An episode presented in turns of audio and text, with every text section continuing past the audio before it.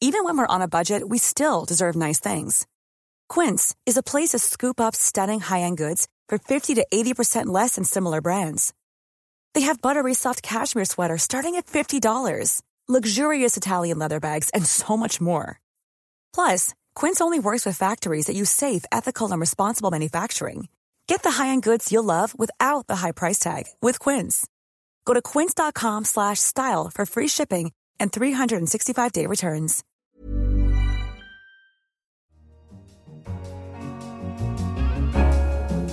London, this is The Economist. You're listening to Tasting Menu, a bountiful cornucopia of our stories from across the week. I'm Anne McElvoy, head of Economist Radio. And coming up, how grime artist Stormzy is rewriting the rules of the music industry. Could old technology face down new threats? And the fine art of the perfect copy. But let's start with our cover story, which this week lifted the lid on a new force in global finance. Family offices are in house investment teams created by billionaires to cut out the middleman. It's do it yourself investing for the hyper rich. Largely unnoticed, family offices have become a force in investing with up to $4 trillion of assets, more than hedge funds, and equivalent to 6% of the value of the world's stock markets. Though their main task is to manage financial assets, the biggest offices, some with hundreds of staff, undertake all sorts of other chores, from tax and legal work to acting as high powered butlers who book jets and pamper pets. Every investment boom reflects a society that spawned it. The rise of family offices reflects soaring inequality. Since 1980, the share of the world's wealth owned by the top 0.01% has risen from 3% to 8%. But since the financial crisis, there has been a loss of faith in external money managers. Rich clients have taken a closer look at private banks' high fees and murky incentives and balked. As the number of billionaires continues to grow, so will the role of family offices. But they're soon going to start facing uncomfortable questions about how they concentrate power and feed inequality. Were Bill Gates to invest exclusively in Turkey, he would own 65% of its stock market. Family offices are becoming more complex. A third have at least two branches, making tax wheezes easier. Hungry brokers and banks are rolling out the red carpet and pitching deals with unlisted firms that are not available to ordinary investors. We urged regulators and treasuries to catch up with these new players in a changing game. In a world that is suspicious of privilege, big family offices have an interest in boosting transparency. In return, they should be free to operate unmolested. They may even have something to teach hordes of flailing asset managers who serve ordinary investors, many of whom may look at their monthly fees and wish that they too could ditch the middlemen. The music industry is another where middlemen have grown used to controlling the balance of power. But as our Britain section explained, a change is going to come, and it's got the record labels all shook up.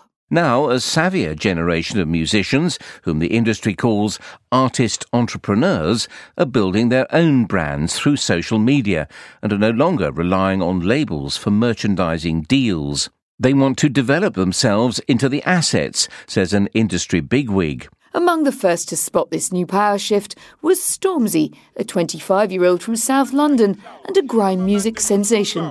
I might sing, but I ain't sold out. Nowadays, all of my shows sold out. Headline tour, yeah, blood sold out. When we roll in, they roll out. I'm so London, I'm so South. I know it's sick. I know it's marketable, he has said. Everything he considers sick, great, is marketed as hashtag Merky, the umbrella brand for his empire. There are hashtag Merky records, hashtag Merky books, and even Stormzy funded scholarships at Cambridge University. But until January, he refused to sign with a label. Stormzy is his own media company, says Sally Ann Gross, a music industry expert at Westminster University. He's not the first rapper to snub traditional labels, nor the first musician to cash in on his own fame, but the breadth of Stormzy's empire is remarkable. Hashtag Merky is a hub of endless possibilities, says Stormzy. There could be hospitals, schools, even, he has said, a hashtag Merky shade of black. When Stormzy at last signed a record deal, it was on his terms, a joint venture with Atlantic Records, with Stormzy as its first and so far only signing. For, as Stormzy has put it, man don't work with clowns. For more insights into Stormzynomics, family offices, and a wealth of other subjects, pick up your copy of this week's Economist, or if you haven't already, do subscribe. Simply visit economist.com slash radio offer, and you will get your first 12 issues for $12 or £12. Let's tune in to the best of the week in Economist Radio now. On Monday, the Prime Minister Theresa May postponed a parliamentary vote on how Britain should leave the EU. She then survived a no confidence vote brought by her own party on Wednesday night, only to be told by EU leaders the following day that the deal is still not open for renegotiation. So, in the latest episode of The Economist Asks, we headed to Westminster to find out what's next for Brexit. If Parliament can't agree a way forward, should there be a second referendum? With me were Stephen Kinnock, a Labour MP who has an alternative proposal, and John Peet, our own Brexit editor, who had this to say. I think the reason why it's sort of growing in attraction and why more people are talking about it is that they see Parliament gridlocked and unable to agree on any conceivable Brexit deal. And as Stephen has said, almost all sensible members of parliament think that to leave with no deal would be disastrous and very bad for the economy. So if you're in that gridlocked situation, the idea of saying, let's see what the people think, is becoming an appealing one. The problem that it has is uh, what precise question would you put to people? Are you going to put a whole string of options to them, one of which might be the Norwegian option, or do you have a much more straightforward decision to say either you accept the, the, deal that Theresa May has negotiated or you remain in the EU.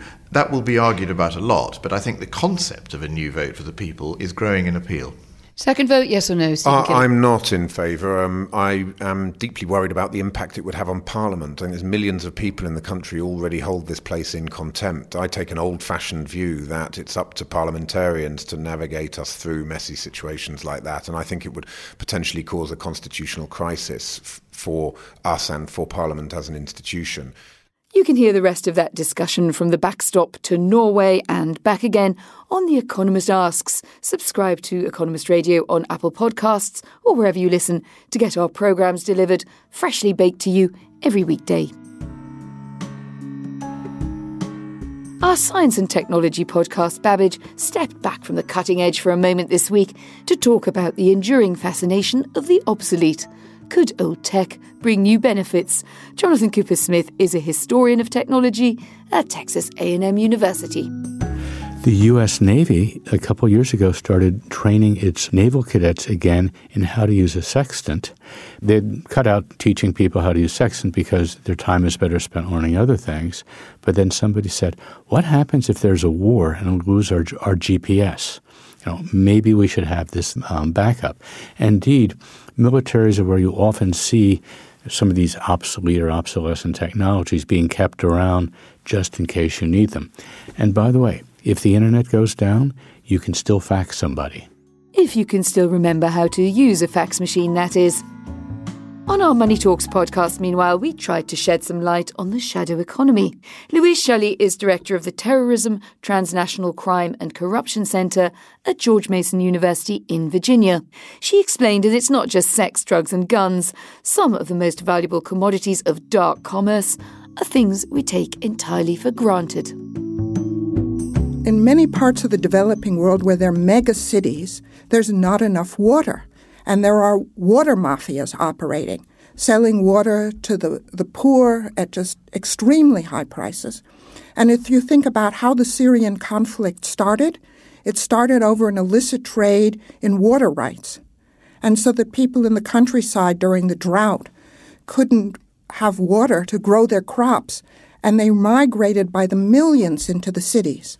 And where the conflict started in Syria was in the areas where there was the greatest concentration of migrants. So it all started with an illegal water trade. Back now to our print edition, where China has woken up belatedly to the value of its water sources. To protect them, or in many cases to try and redeem them from years of pollution, the government has appointed an army of river chiefs. There are now nearly 1.1 million river chiefs. The government says they will be accountable for life for any serious pollution that relates to a lapse on their watch. It's a tough gig. Earlier this year, a government report said that surface water in nearly a third of river sections surveyed was too risky to touch, let alone drink. Water in nearly 15% of them was rated too dirty even for industrial use. They hope that putting named individuals in charge will help avoid the buck passing and finger pointing that's hampered so many past efforts. Whether this is really so may become clearer in 2019 when the government is expected to release data from the first nationwide water quality survey since rivers got their chiefs. But anecdotal evidence is promising. A man fishing in the Baja River recounts how the water was opaque green and fetid just two years ago. Today it is clear and odourless. A relief for the fish, at any rate. And finally, a piece in our books and arts section visited a workshop of master craftsmen trying to preserve an ancient, much maligned practice the art of the copy. We're expert at 3D puzzles, chuckles Stefan Kramer. He slots in the last of some hard, toffee coloured pieces of plaster that trace the folds of a cloak, mindful that the innermost recesses will soon be the outer contours of a delicate copy of a masterpiece. Mr. Kramer is production manager at the Gipsformerei, the plaster cast manufactory of Berlin State Museums. Since early 2017, his team has been making a copy of a swathe of the huge high relief frieze around the base of the Pergamon altar, a pinnacle of Hellenistic art dating from the 2nd century BC for the China Academy of Art, or CAA, based in Hangzhou. The Gigantomachy frieze, as it is known, depicts a battle between Olympian gods and earthbound giants, their bodies hurtling naked and clothed. In the age of concern over intellectual property, it does seem strange that the museum is so keen to clone its most prized exhibit. But the Gips Gipsformerei sees itself as part of a tradition stretching back to Renaissance Italy, where artists learned from casts of ancient statues. The first fragments of these particular casts will travel to China early in the new year.